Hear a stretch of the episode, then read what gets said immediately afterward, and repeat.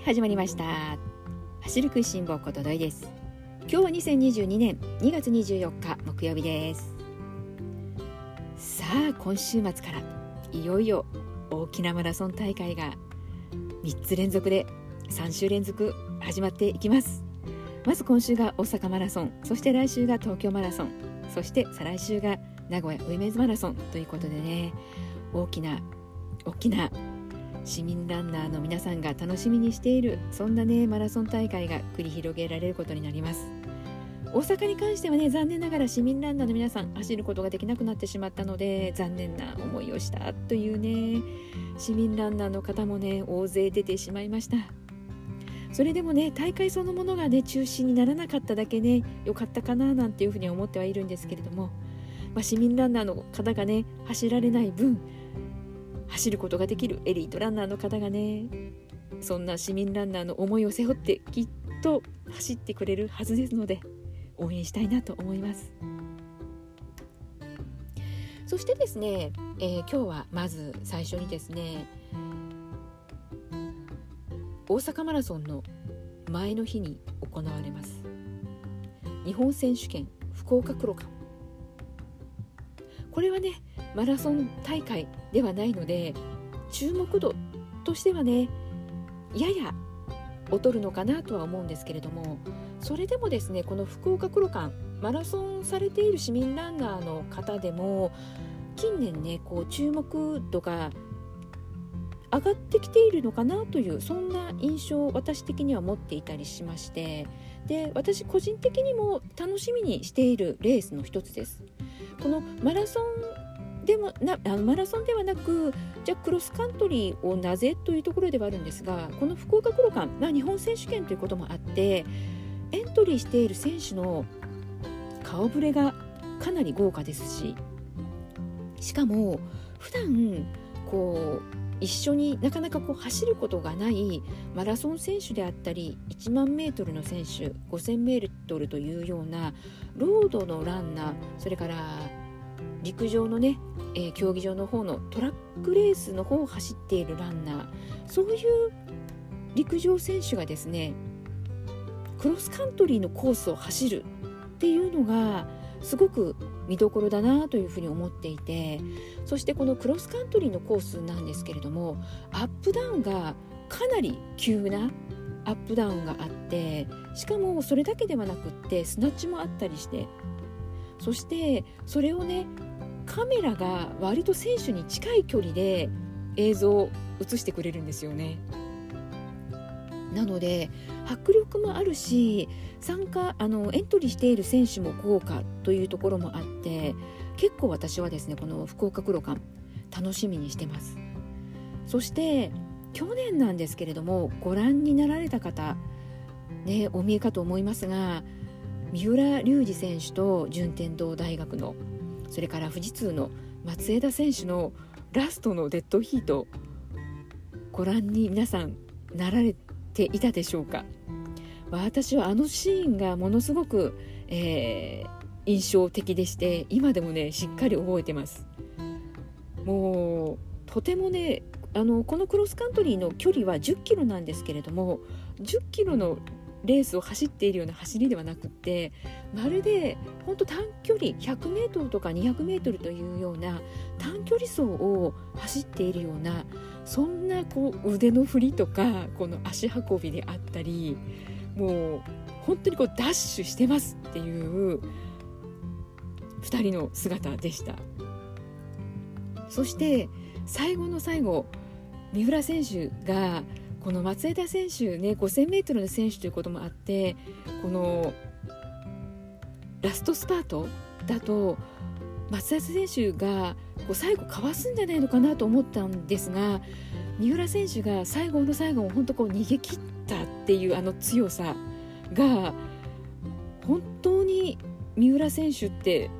強い選手だなとこう改めてこう思い知らされたそんな時間でしたしその三浦選手ってきっとこれからますますとんでもない選手になっていきそうだなというふうにも思ったことをね今でも覚えてます。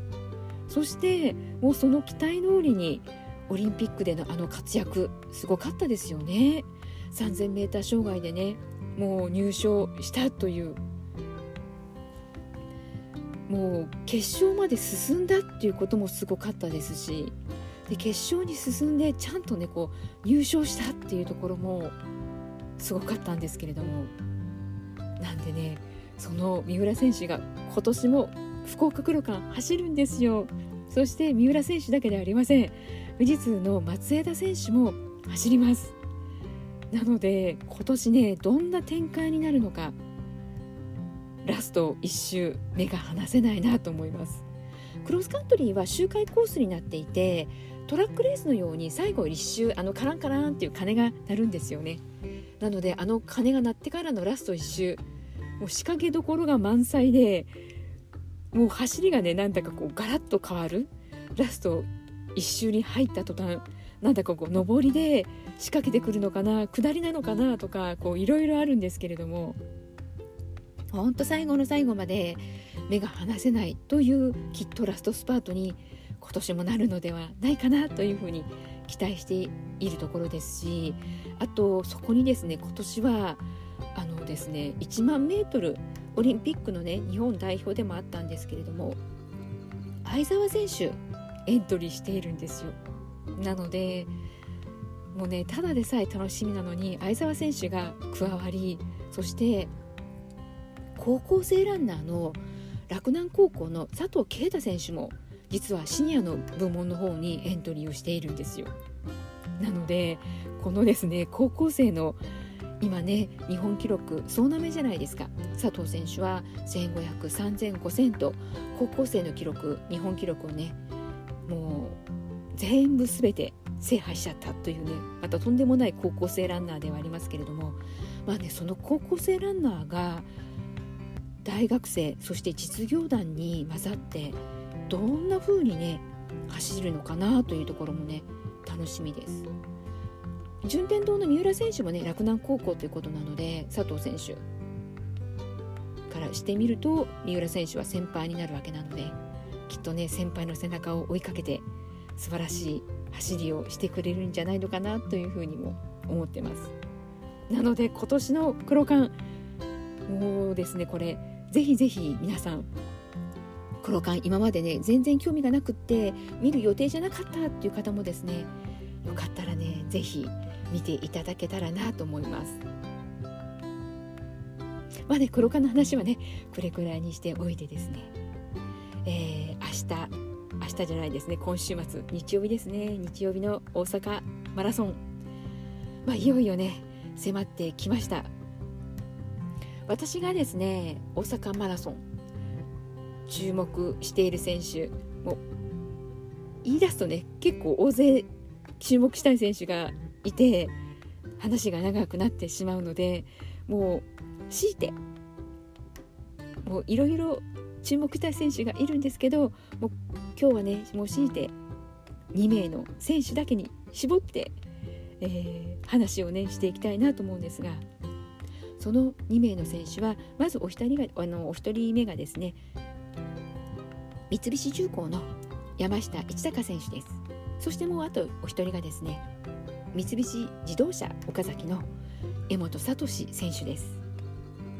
まずね山下一貴選手の方のね話になるんですけれども山下一貴選手はまだ社会人2年目ということなのでどちらかというとこの駒澤大学時代の大学駅伝で走っている山下選手の方がまだこう記憶に新しいというかこう記憶されていらっしゃるね、えー、市民ランナーの方多いのかなというふうにも思います。山下選手が初めてマラソンを走ったのが去年の琵琶湖毎日ということで、まあ、この時のね琵琶湖毎日はね鈴木健吾選手が日本記録をね更新しましたしとにかくこうサブ10した選手がもう大勢いた中、えー、山下選手もねその一人だったんですが山下選手はサブ10どころかいきなり2時間8分台を出してきたんですよね。なのでその山下選手がですね1年経った今年どんなタイムを狙ってくるのか。きっとねこの三菱重工というと、えー、井上ね弘斗選手もいて井上選手もねやはりこう世界陸上そしてまあオリンピックというところで高いところを狙っている選手です。なのでやはりこの同じチームの中にそういった選手がいてなおかつ一緒にこう練習しているっていうところでは山下選手も大いに刺激を受けた毎日を過ごしているのかなとも思います。そして山下選手は大阪マラソン。井上選手は東京マラソンを走ります。そしてその東京マラソンでは、まあ、招待選手としてね、えー、井上選手だけではなく三菱重工というところでいくと定和選手も走ります。そして山下一貴選手は大阪マラソンの方のね招待選手ということで、まあ、走られるわけなんですけれども。なので今ねこういったまあ大きなレースになってくると本当今年の世界陸上そしてねパリ五輪ということで大きな大会そこにね出るためのどうしてもこの出場権っていうのが絡んできたりもするのでそうなってくるとタイムだけではなくって各レースのね順位っていうところも重要になってきたりするのでなんでね、えー、普段切磋琢磨しているチームメートが東京それから大阪とね分かれてそれぞれ走られるというところではね三菱、えー、山下一坂選手注目したいなと思っております。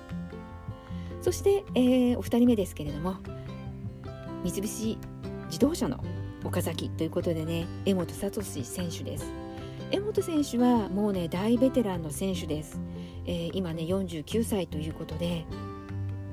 エリートランナーとして走られます。江本選手の私が本当にこう尊敬に値すべきことは、まあ、どんなことかというととにかくこのトップランナーとして若い頃からもうずっとこう走り続けている継続し続けているということです。この現役ランナーとしてこれだけの長い年月続けてくるにはもちろんこう日々の努力が必要であって走るという単純にこのトレーニングだけではなくってもちろんトレーニングが終わった後のメンテナンスのことであったり、まあ、食べることもそうだと思いますしとにかくもう総合的に自分の体というのを管理していかないとここまで長くね走り続けることができないかと思います。そして江本選手のすごいところはこの走り続けているだけではなく去年、えー、2時間9分01秒。という自己ベストまだ未だに自己ベストの更新をし続けているっていうのがもう本当一番すごいなって思うところなんですけれどもただこう続けているだけではなくって常にまだまだ右肩上がりが続いているっていうのが本当にこの、ね、年齢のことをねこうあえて強調するのもねどうかなというところではありますけれどもでも本当すごいなって思います。49歳で今年もねきっと今度は18分台をね今目指してトレーニングを積んでいるということなのでなのでねまあ、この2時間18分という、えー、記録からいくとやはりねこうトップ集団に混ざってこう力走するというところにはね至りませんけれどもそれでも江本選手にとっては49歳でなお進化し続けているというところでは本当にこの市民ランナーの皆さんにとってはもしかしてこの実業団の選手以上に注目してもいいのかなというふうに思ったりもしてます。なので、えー、まあ、どういう形でね江本選手が走られるのかわからないんですけれどももし江本選手がねテレビに映るようなことがあれば皆さんも大声援をね送っていただきたいなと思います。なので私はですねきっと江本選手2時間18分台を目指して、まあ、そこに合わせてねタイム設定をして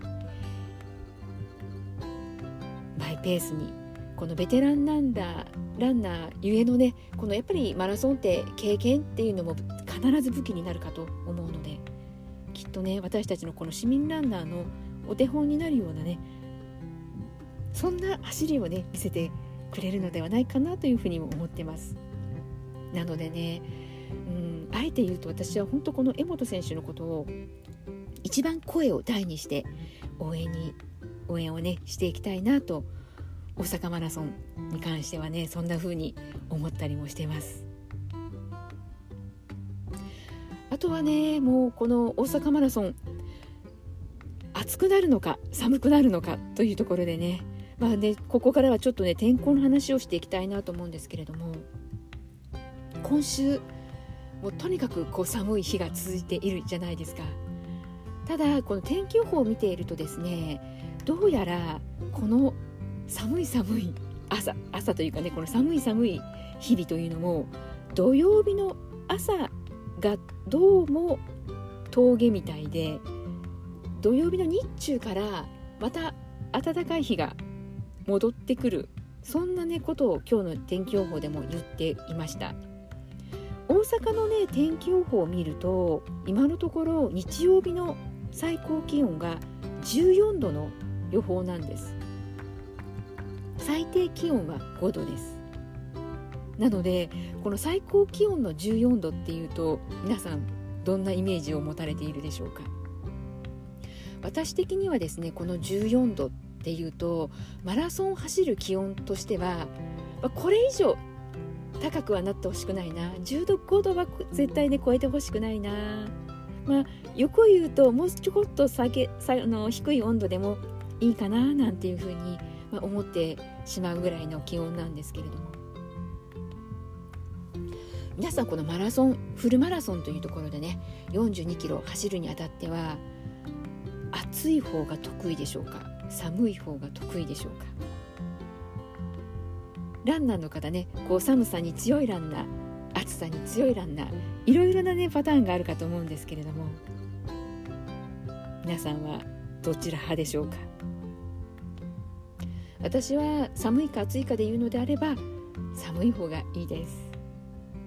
おそらく寒い方がいいよっていうランナーの方の方がね圧倒的に多いのかなとは思うんですけれどもやっぱりねこう中にはね強あの暑い方があの好きだよ強いよっていう選手もねいてまあ暑いランナーにとってはねオリンピックなんていうとね暑い時期にね行われる大会なのでオリンピックを目指すイコール暑さもね克服していかなくちゃいけないっていう部分にもなってくるかとは思うんですがまあねいずれにしてもですねこの市民ランナーの皆さんにとってもやはりこの当日の天候に合わせたこのウェアであったりそれからま給水の取り方っていうのも天候に応じてねこう微調整というか、まあ、変えていかなくちゃいけない部分もたとえ市民ランナーであったとしても出てくるかと思いますし。なんでねほんとこの時期のマラソン大会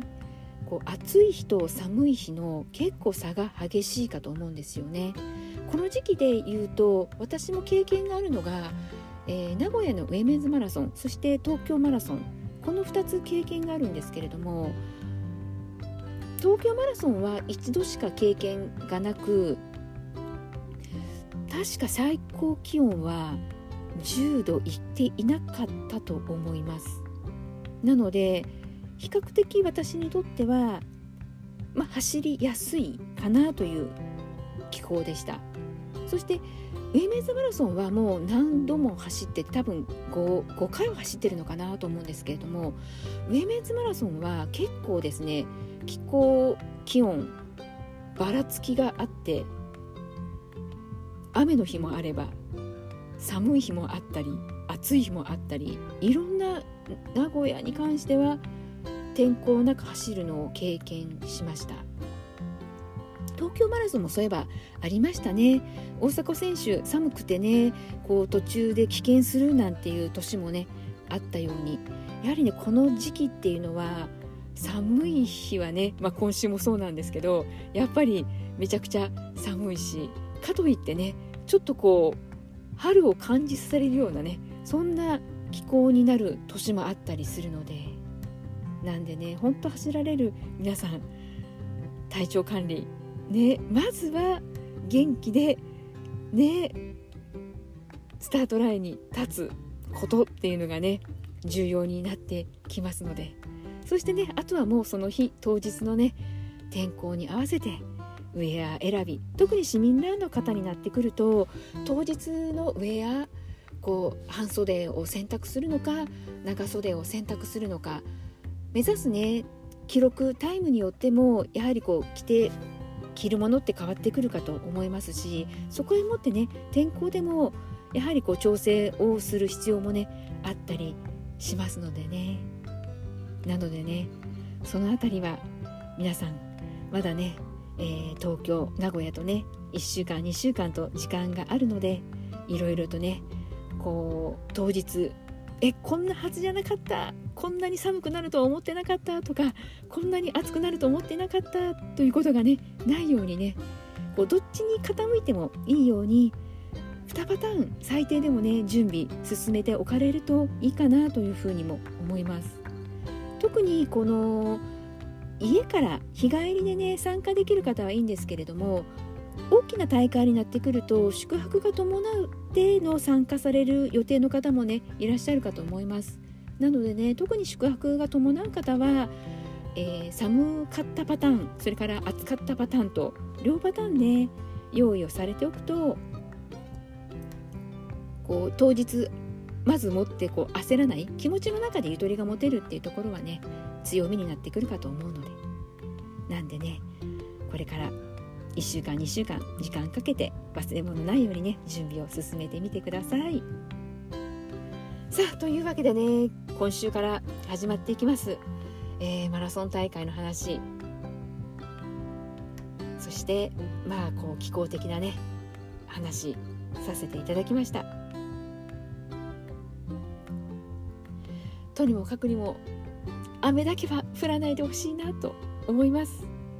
なんでねこの3週連続週末晴れになるようにね。皆さん一緒に願いましょうね。そしてもしこの番組聞いてくださっている方の中で東京名古屋と走る予定だよっていう方そしてですね、まあ、東京っていうところで行くと愛知県で初めてフルマラソン男女ともに走れる大会ということで西尾マラソンというマラソン大会が第1回目ということで開催予定になってます。なのでねこう私の身近でも